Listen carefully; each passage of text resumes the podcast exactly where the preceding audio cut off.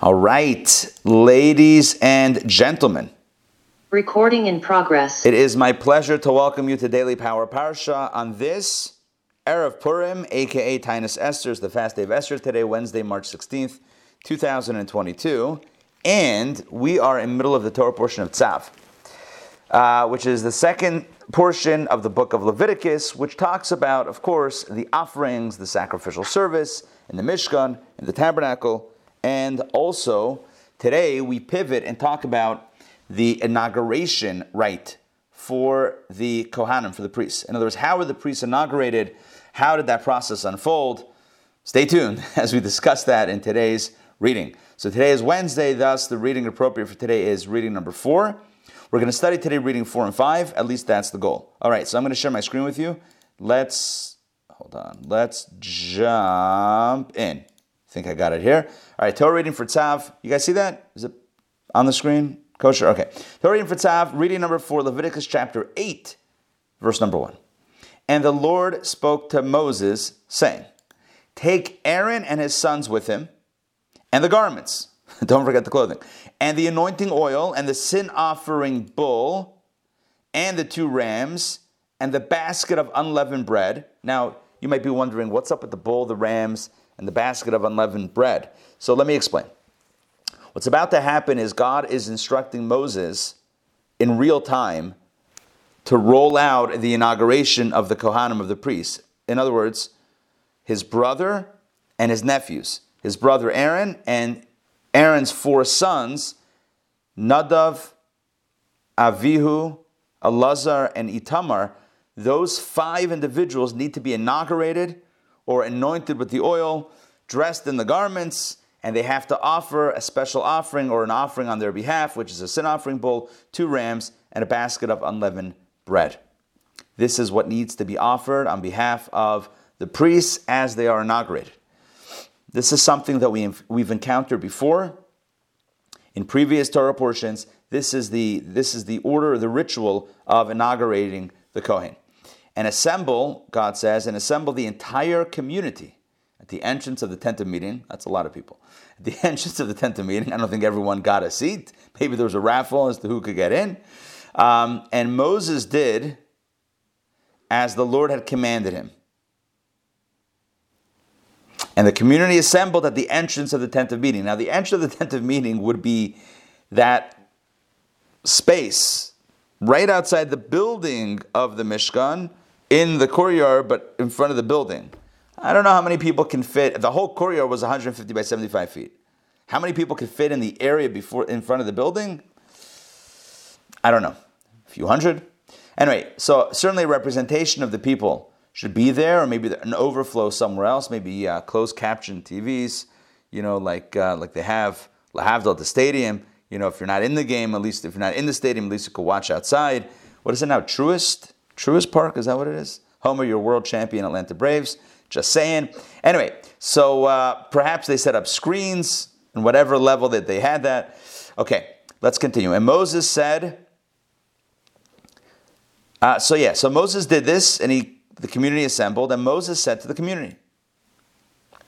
Again, this is unfolding in real time. This is not God telling Moses, I mean, God just told Moses, but this is actually now as it happens. So Moses tells the community, This is the thing the Lord has commanded to do.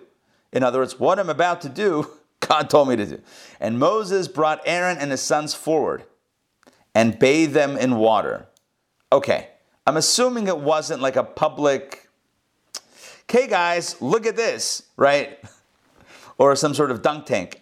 On some level, they were bathed in water some sort of mikvah, bath, etc. And he placed, so Moses bathes Aaron and his sons, and then he dresses them. And he placed. So this is in the desert, right? There was a rock. I know what you're thinking. There was the, the well of Miriam, right. right? The well of Miriam that provided the drinking water also turns out provided the bathing water, the mikvah water. Now, one second. My hope is that it wasn't upstream. Let's just put it that way, that, right? That was where I was going. the hope is I'm, that I'm going from the public health angle. Yes, exactly. Let's hope that they created some tributaries, some various streams, a drinking Okay. stream and a bathing stream. Yeah, but yeah, I've seen there's some beautiful artwork.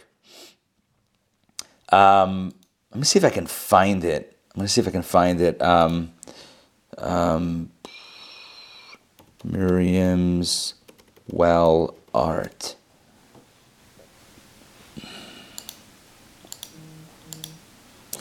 How about Moses striking rock, water, art? Okay, give me a second. I'm, I'm doing some Googling. I'm doing some Googling as we speak. There's this wonderful picture that I'm thinking of that I can't find. Maybe this? Okay, why not?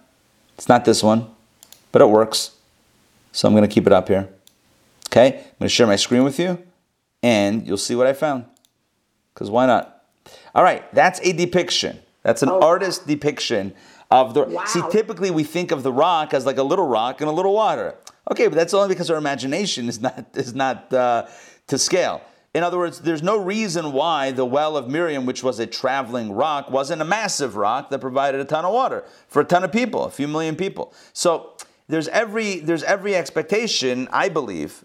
And again, the reason why I'm showing you this, and this is not the the there's a beautiful, beautiful painting um, it's just gorgeous. Of like again, there's a large size rock like this, but it's it's a little bit. I think it's a little bit nicer. Anyway, the point is that um, there's no reason to think that it wasn't like this. That it wasn't very large scale, and they had plenty of water to drink and to bathe and do all the stuff that they needed with water. Again, how do you keep people in a desert for 40 years and have them survive? You need you need a decent flow of water which is why we can imagine what we can understand that in the book of Numbers, when Miriam passes away and the well dries up or this water dries up, the people panic because they need water. And there's a lot of people, a lot of people to go around, a lot of mouths to feed. Speaking of water, did I did I did I mention it was a fast day? Okay, let, back to our story. Rabbi? Yes. Rabbi? So that's also modern day miracle of Israel and Jews and water because you know that's part of the success of Israel that we were able to, Yes. to make an agricultural state when all the neighboring Arab countries have not. Yes, and you may know this, um, or perhaps not. Donna and Fred, from Donna and Fred, you know, fame. Yeah. Our, our Donna and Fred. So their daughter lives in Israel. Um, she she's married and has a few kids. Some kids that have actually come around here on their various tours. Um, in other words, her their grandkids have come around here to visit. Anyway, so her daughter and son-in-law, Donna and Fred's daughter and son-in-law, they run a, I guess you would call it a hydroponic. Is that is that oh yeah. would that be it? Hydroponic farm. yeah. hydroponic farm of tomatoes. They are tomato growers Yeah. and they live literally in the desert. So, Donna, to what you're saying, exactly. They're, they're literally living in the desert and growing tomatoes hydroponically. It's unbelievable. It's unbelievable. Um, they do a lot of exporting. They live near Egypt. Fred tells the story. He was once, you know, taking a stroll, and a jeep pulls up next to him. He was walking in the desert, and a jeep pulls up and says, "You know, you're across the border in Egypt." He's like, "Whoops!" So that's how close they are. Um, anyway, that was the IDF as a friendly reminder to Fred to head on back uh, back to the uh, to the daughter's house. Okay, back inside. Let's continue. So Moses um, oversees the bathing mikvah ritual, and then Moses helps them get dressed. Moses places placed the tunic upon him, Aaron, girded him with the sash, clothed him with the robe, placed the ephod upon him, girded him with the band of the ephod, and adorned him with it. These are, of course, the garments of the high priest. And he placed the choshen, yes, that's the breastplate with the stones, right? He placed the choshen upon him and he inserted into the choshen the battery, I mean the urim and the tumim, the piece of uh, parchment, paper, papyrus, whatever was written on, that had God's name on it, that powered the Urim that it lit up to provide the answers to the questions that they asked. And he placed the cap on Aaron's head, and he placed on the cap towards his face the golden show plate, right? It went over the, it was affixed over the hat, and that was the forehead plate, the holy crown, as it were, as the Lord had commanded Moses. So essentially, Moses helps Aaron get dressed, or he dresses Aaron. And Moses took the anointing oil and anointed the sanctuary and everything in it and sanctified them. And he sprinkled from it, from the anointing oil, upon the altar seven times. And he anointed the altar and all its vessels and the washstand and its base to sanctify them. Of course, maybe not of course, this altar that's being anointed is the outer altar. Now, how do I know this? It just makes sense based on context, right? It says um, that he anointed the sanctuary and everything in it. Well, sanctuary means the Mishkan building. Everything in it would mean the ark, the menorah, the showbread table, and the inner altar. And then he says, and then the Torah says, and he sprinkled from it upon the altar seven times, and anointed the altar and the vessels and the washstand, and that's clearly the outside stuff. There were two vessels outside the building the, the, the outer altar upon which the animal offerings were brought, and the wash stand, the kiyar. So those are the outside items. So we have the inside items here, verse 10, and the outside items, verse 11. And he poured some of the anointing oil upon Aaron's head. There you go. there you go. And he anointed him to sanctify him. Now we know from previous Torah portions, it wasn't like he like Nickelodeon doused him, you know, slimed him with oil. It's not like oil dripping down his face. This was a very specific application of oil, and he made like a letter, and Rashi says before, a, like a Greek letter, some sort of Greek letter configuration on Aaron's head with this anointing oil. All right, let's continue. And Moses brought Aaron's sons forward. That was all about Aaron and the Mishkan. What about his sons? Okay. Moses brought Aaron's sons forward and clothed them with tunics, girded them with sashes, bound them up with high hats, as the Lord had commanded Moses. Okay, so basically, Moses bathes and dresses Aaron and his sons and anoints the, the, uh, the Mishkan items. What's interesting is that, and, and I'm sure the commentaries deal, deal with this, is that the dressing of the priests is divided. Um, first, it talks about first it talks about Aaron's um, Moses dressing Aaron. Then it takes a break and talks about the anointing of the vessels of the temple. And then it gets back. Oh, and by the way, Moses also dressed Aaron's sons. You would think first let's, let's knock out all the clothing, and then let's knock out the vessels. It's clothing, vessels, clothing. It's Aaron's clothing, the vessels, Aaron's son's clothing. I'm sure that is addressed in the commentaries. I don't have an insight right now. I'm not afraid to come up with one, but probably better to find one that, that exists. All right, let's toggle Rashi. Let's see what we got over here. Um, Rashi gives us a bit of an introduction. This section, this whole section, was stated seven days before the erection of the sanctuary. In other words, before the sanctuary was built. Um, and should have been stated earlier in Exodus, in Parashat Pekudei, which discusses the erection and consecration processes, i.e., how the Mishkan was actually built. However, there is no sequence.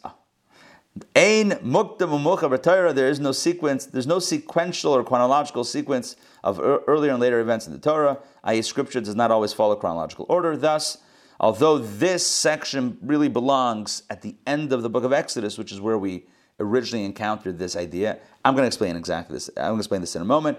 It's still here nonetheless because Torah is not bound by chronological order. Now, just to clarify, at the end of Pekudei, the very last Torah portion of the book of Exodus, God did talk to Moses about how to set up the Mishkan and how to inaugurate the Kohanim and how to get everything done. Well, Rashi is suggesting that this, as the story plays out of actually inaugurating them and following the commandment, maybe should have been mentioned there in that context. Nonetheless, it's here because Torah is not necessarily a chronological um, order, of, uh, order of events. Um, okay.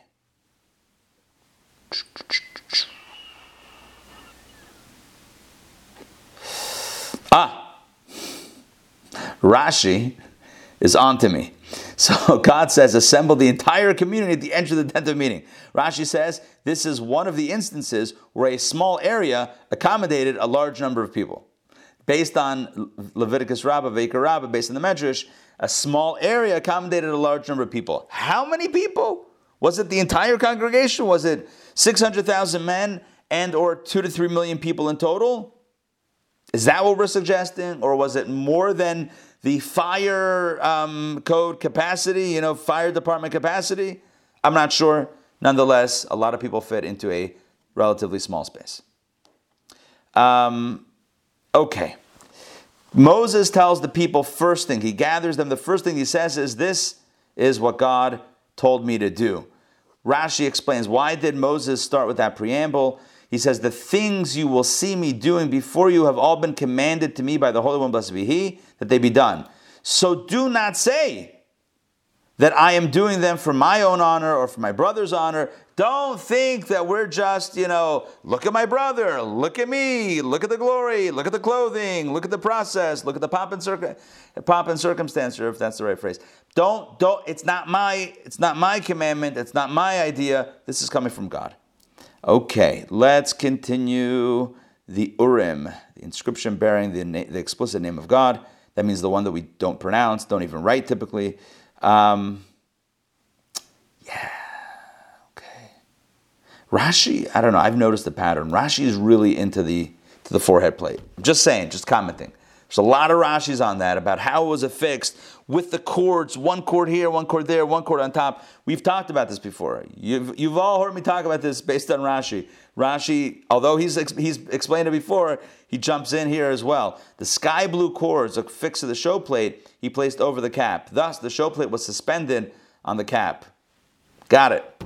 We got how the logistics worked. It wasn't just stuck on his forehead with uh, double-sided tape. It was with cords that went over the hat. Thus, it was over the it was over the it was on top of the cap. That's how Rashi explains on the cap. Okay. Um, all right. Sprinkled it up from it upon the altar. Rashi says, I do not know where in Scripture he was commanded to perform these sprinklings. Nonetheless, he did it. Okay, and he poured and anointed. So Rashi says, at first, here's the process of anointing Aaron's head.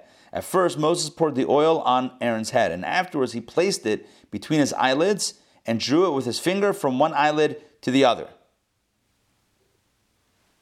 So it kind of went down. I think like a V, like an inverted, is that inverted? Inverted V? Yeah. Poured some oil on top of his head and then went down one and then the other, right? Placed it between his eyelids. Or between his, um, placed it between his eyelids, and then went from one eyelid to the other. Okay, not exactly sure the, the motion over there, but somehow the forehead is getting involved. Okay. Um, binding. All right. Moses dressed them, so Rashi doesn't address why the dressing, why the clothing was divided into two different sections. First, Aaron's getting dressed, then the anointing of the sanctuary items, then the sons getting dressed. Nonetheless, that's how the Torah talks about it, and I'm sure, I'm sure there is uh, there is some insight somewhere to be found, and perhaps that will be homework for your Purim. In case you're not busy enough, that will be homework. All right, Torah for Tzav, reading number five. This is the really the reading for tomorrow, but because tomorrow is Purim, we're not going to meet, so that therefore we are doing this today. All right, so we read about how Moses. I, I probably should just take a very quick break and, and just give like a bigger picture here to inaugurate, you know, bef- once the Mishkan is up and running, Moses doesn't really have much of a role. It's Aaron, the high priest, and his sons, the priests, and priests for all time, for future generations, that are going to be the ones that are running the show in the tabernacle, later on in the temple. They're, they're going to be the ones that are facilitating. The Levites do have a role. Moses was a Levite. The Levites, they accompany the offerings with music. In the desert, they help transport the Mishkan, they help carry it. Moses, I don't think Moses did the schlepping, but anyway, there, there was a Levite role. But Moses himself wouldn't have much of a working role, with the exception of the inauguration. In other words, getting, getting this kickstarted, getting this moving Uh, forward, Moses was very instrumental in not only dress, bathing, dressing, anointing the priests and the, and the, the Mishkan items, but also in bringing offerings. For seven days, there were seven days of inauguration, Moses acted as a Kohen in the sense that he brought the offerings. He kind of did the training, if you will. Imagine like seven days of training, and the, the, the, person, you know, whoever does the training shows everyone else what to do. Moses did all the sacrificial service those seven days, training the Kohanim or inaugurating, initiating, whatever you want to call it, getting it started before the um, before the Kohanim actually stepped in and did it. Yeah, Dr. Maxey. So help me understand if Moses is a Levi, how is it that Aaron is a Kohen? Good. So all Don't they Co- have the same father? yeah. So all Don't they have Kohanim. the same mother? Yeah, yeah, yeah, yes. Okay. So all Kohanim and Leviim come from the same same tribe, same family. Ah, It's okay. just that God said that while everyone from Levi is going to be a Levi, Aaron and his sons are now starting a new branch, a sub branch, if you will, within the Levitic family called Kohanim. So it's it, it was it was a gift given specifically to Aaron and his sons. Uh, that was the gift of Kahuna. Um, but you're right. I mean, they were literally from the same from the same family. All right, thank you. Sure. But in this instance, for these seven days at least, Moses acted kind of like a Kohen. In fact, the commentators say that he had the halachic status of a Kohen. Some say that he had the halachic status of a Kohen during this time period because he was literally, as we'll see in this reading, he was literally doing the service. So let's check it out. That was my introduction to, to really to, to this reading, to reading number five. Um, Leviticus chapter 8, verse 14. And he, he meaning Moses, and he brought the sin offering, bull close. Moses is bringing offerings. This, this would not happen any other time, only this time. Moses brought the sin offering bull close, and Aaron and his sons leaned their hands forcefully upon the head of the sin offering bull. Now, just, just to clarify this, there was, whenever a sin offering was brought, there was the person who needed to bring it and the priest who was officiating it. The person who brought it, yeah, it- they were the ones who leaned their hands on it. They had to do the confession, they had to lean their hands on the bull, and the priest would bring it close and the priest would facilitate. Here, the roles, I don't know if they were reversed, but the roles were interesting. Moses acted like the Kohen, bring the animal close, and Aaron and his sons acted as the one needing the sin offering to be the one to put their hands on the bull. And he, Moses, slaughtered it. And Moses took the blood and he placed it on the horns of the altar. This would never be allowed. This would never be. I, Moses is awesome. But after these seven days, Moses would not be allowed to do this. This was only in the, in the auspices of the Kohen. This is not a Levitic um, role. Anyway, but now, again, Moses is doing it. So Moses took the blood and he placed it on the horns of the altar, the outer altar. Sin offering never goes inside. The sin offering goes on the outer altar, the, even the blood um, on the outer altar, around with his finger, and he purified the altar. Interesting. This, like, purified the altar, okay? And he poured, it's kind of like, I don't know why my brain goes to weird examples, weird analogies. It's not an analogy, but just weird connections. Not even a connection, whatever.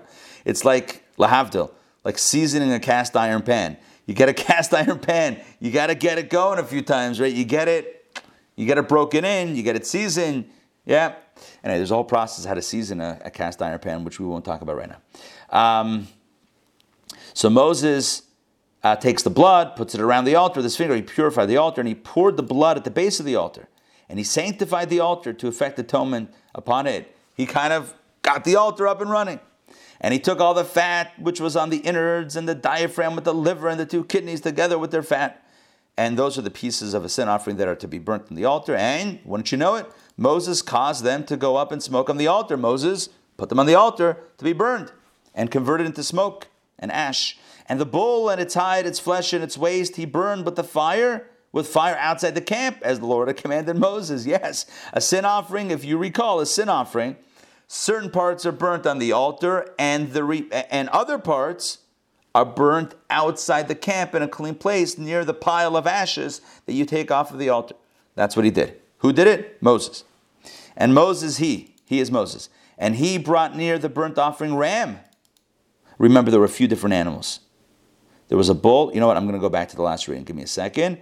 Okay, there was a sin offering bull and two rams and the basket of unleavened bread. Okay, we have a bull, two rams, and a basket of bread. Four items. Okay, back to our reading, reading five, just so we have clarity on this. Um, so we read about the bull.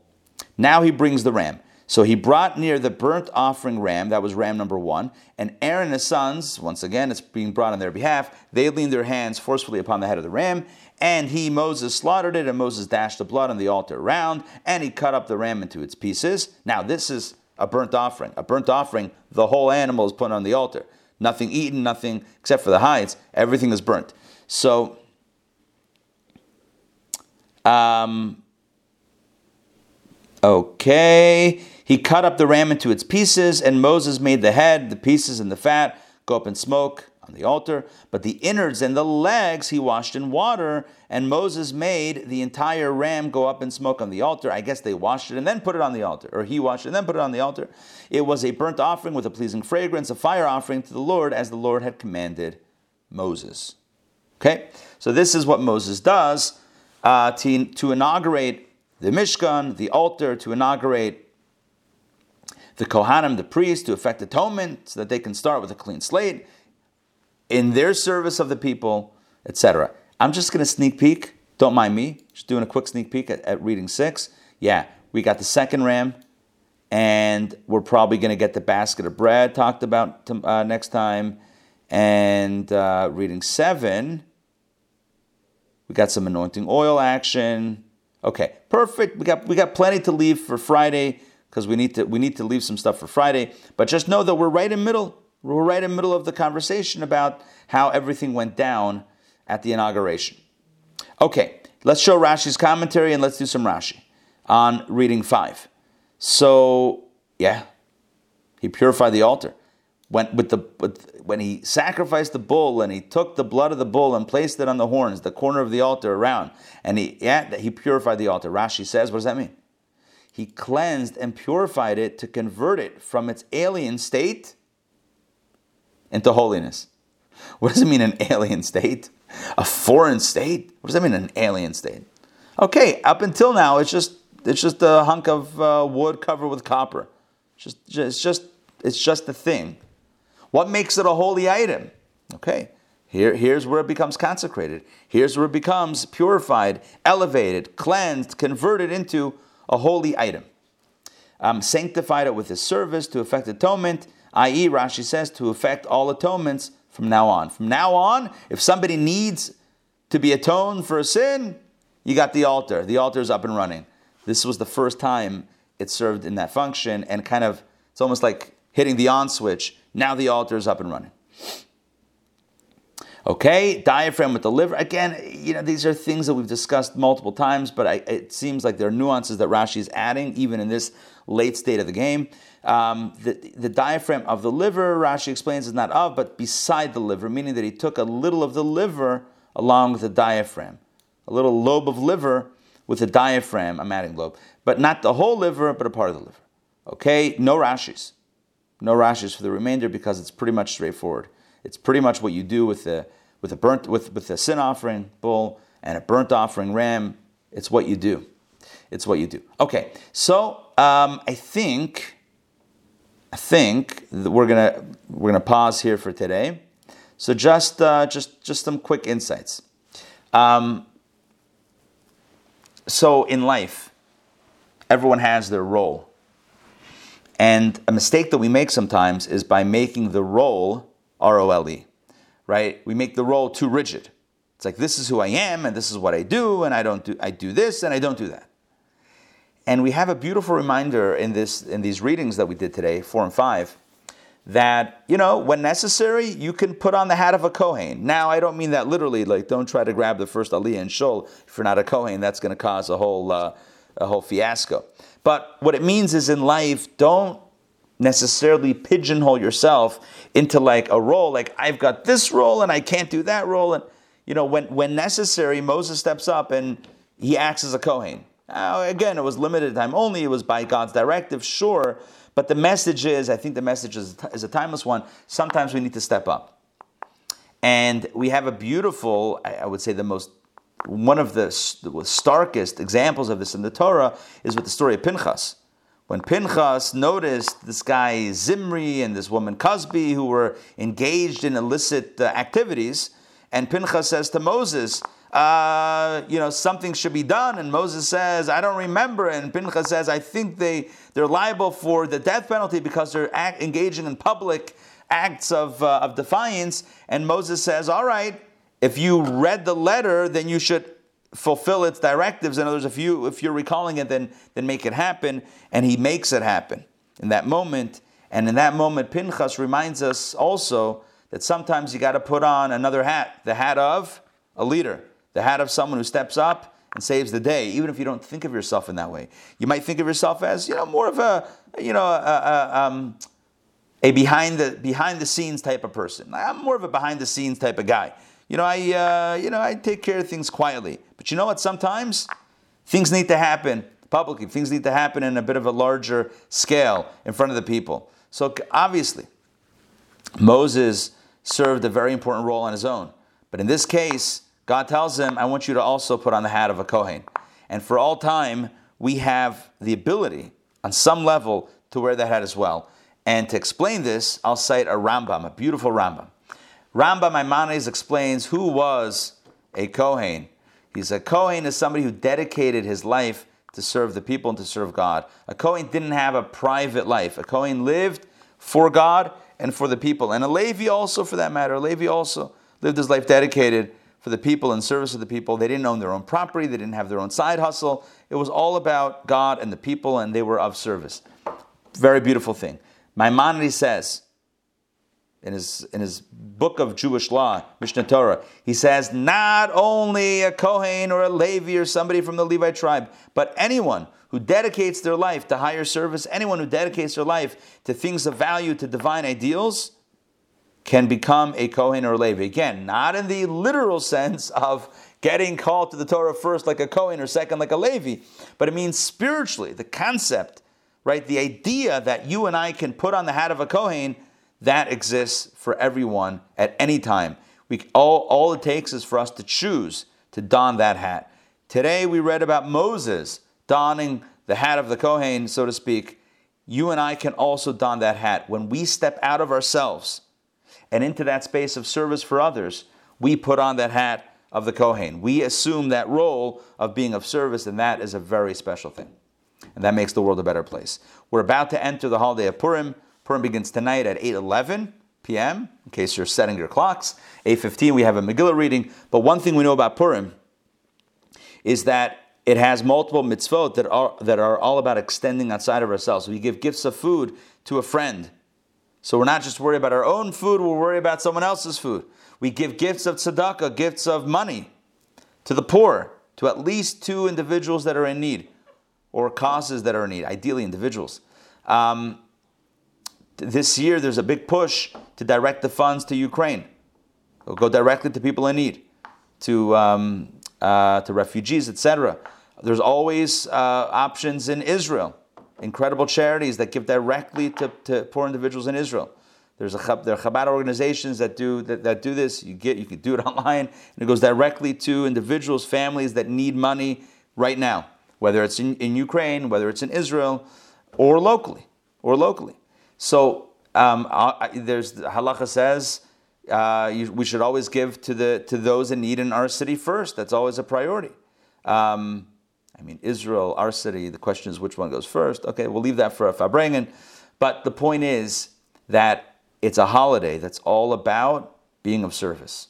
Whether it's with food, whether it's with money, it's about being of service to another. And that's a very beautiful thing. It's a very special thing. So, as we enter Purim, let's remember that we can all be a Kohen. We can all be of service, or a Levi also. Moses wears another hat. We can wear multiple hats, not just worrying about ourselves, but also worrying about the other person in need.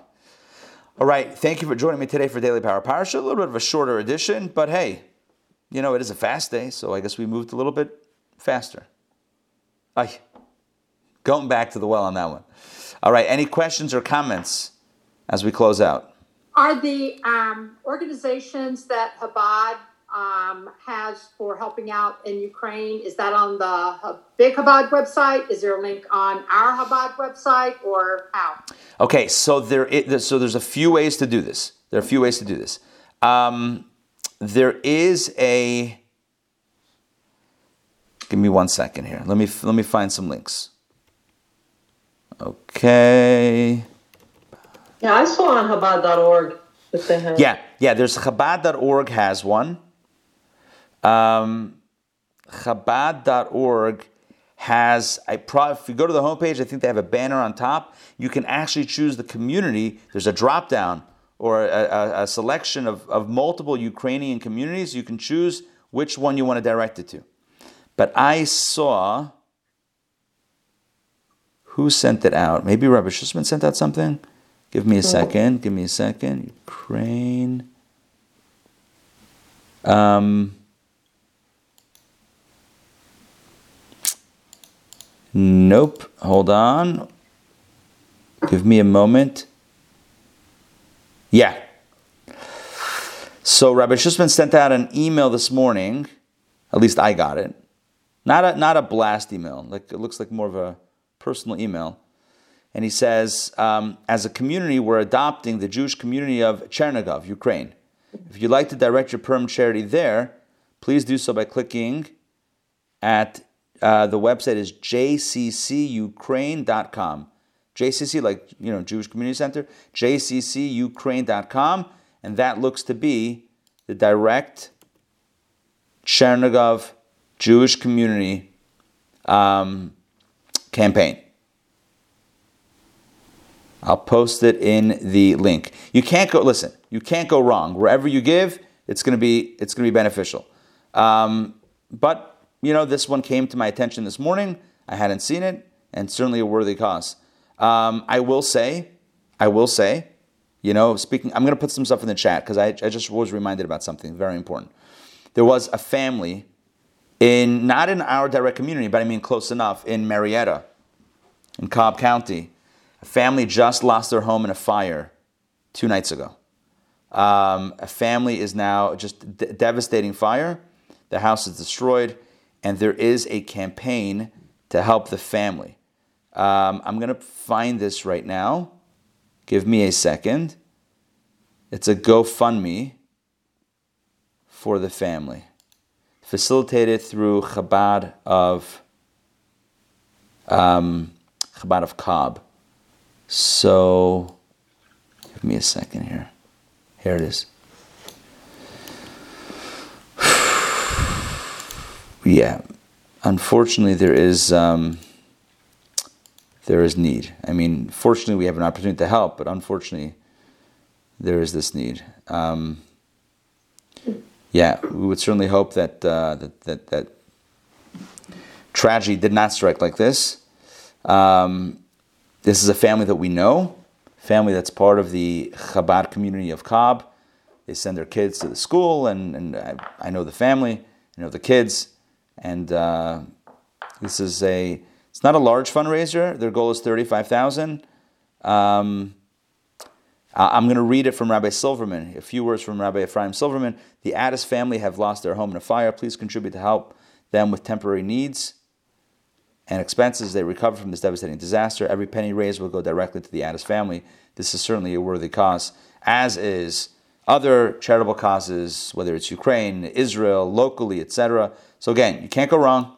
Um, the main thing is to open our hearts to give on Purim. It's part of the very special mitzvah. And again, when we do that, the reason why I brought this up is well, it's one of the mitzvahs, one of the four, but also because it's like it's like a Kohen. It's like a Kohen. It's it's extending, it's extending beyond beyond ourselves to, to be of service. All right, so just a quick recap of the four mitzvot of Purim, and then we'll close it out. So, mitzvah number one, in no particular order, mitzvah number one is to hear the Megillah read twice. We hear the Megillah read tonight and tomorrow. At Chabad in town, we have a reading at 8.15 tonight, tomorrow at 5.30. There's also a YJP party tomorrow. Check your local listings for more details. There's also a morning service tomorrow. I think that starts 8 a.m. I want to say with Megillah at 8:30. Um, okay, so there's multiple opportunities at Chabad in town. Then we have the mitzvah to give tzedakah, special tzedakah. Rambam Maimonides in his Code of uh, Jewish Law explains that the charity on Purim is not typical charity. It's about joy. There's a joy involved. Typically, it's about you know somebody needs money, you give them money. But this is about adding simcha in someone's life, adding joy in someone's life. There's a joyous theme to the gifts of money that we give to, to the poor on, on Purim. There's something special, especially joyous about that. So that's the second mitzvah. Third mitzvah is giving gifts of food to a friend, at least two types of food to at least one friend. And of course, having a festive meal like Shabbat or a holiday, it doesn't have the same restrictions as Shabbat or holiday, but a festive meal with wine and bread and whatever it is, something a little bit extra special um, for your festive meal. All right. That- Solish? yes. Uh, quick question. I have a question about the gifts, right? The the food gifts.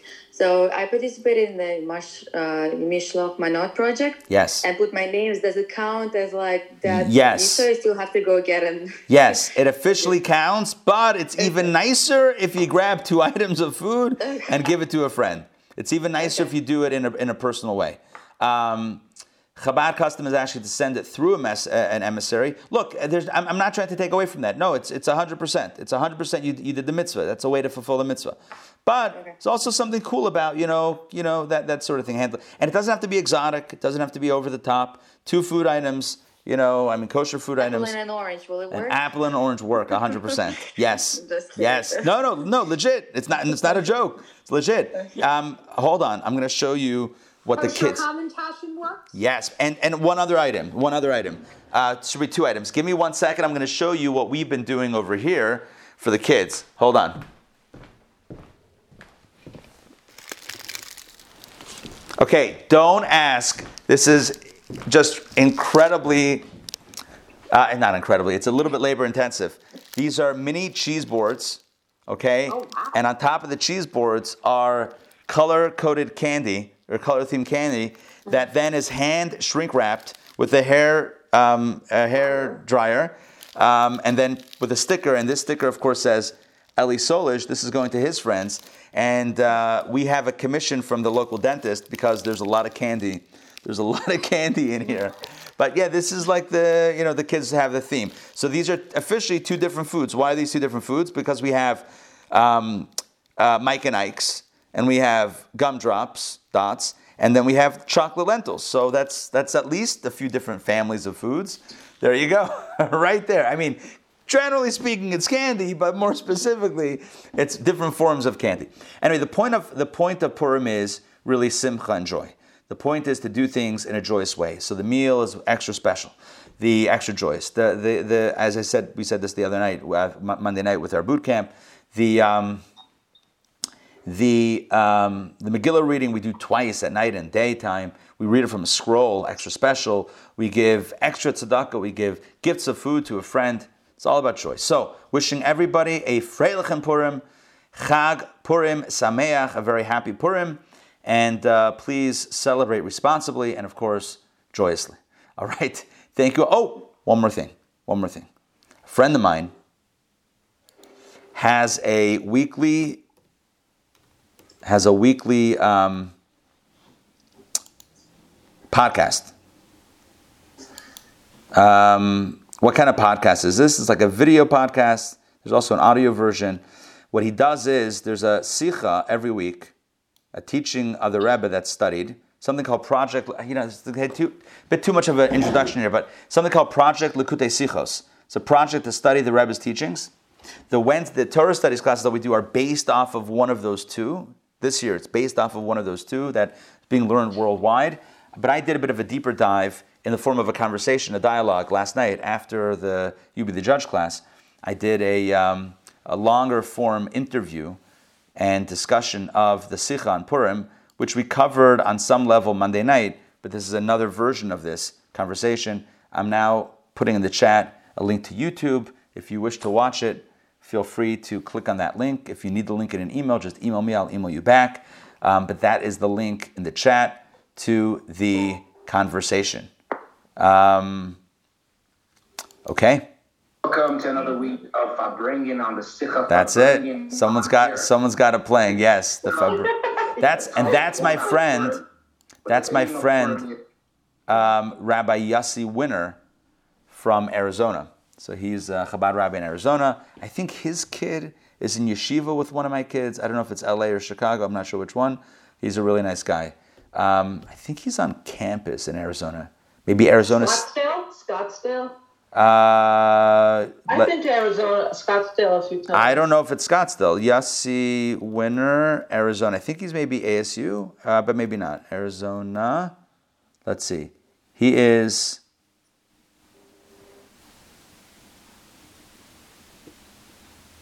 Chabad of uh, Chabad at the University of Arizona. Chabad of U of A, U of A, University of Arizona. There you go. Wildcats. Oh, he's Jewish Jewish Wildcats. There you go. Big cats. In case Yid Cats. In case you were wondering. All right. Um, They're great. Happy, exactly. Happy Chan, happy Hanukkah. Happy Purim, everyone. Happy Hanukkah also. Maybe, maybe the mitzvah is to drink on Purim until you don't know the difference between Purim and Hanukkah. Maybe, maybe I'm getting started early. All right. Um, although no drinking has happened today. Wishing everybody a, a Chag Purim Sameach, and we'll see you either over the holiday or hopefully uh, Friday back at DBP. We'll see you. Take care. Bye, everybody.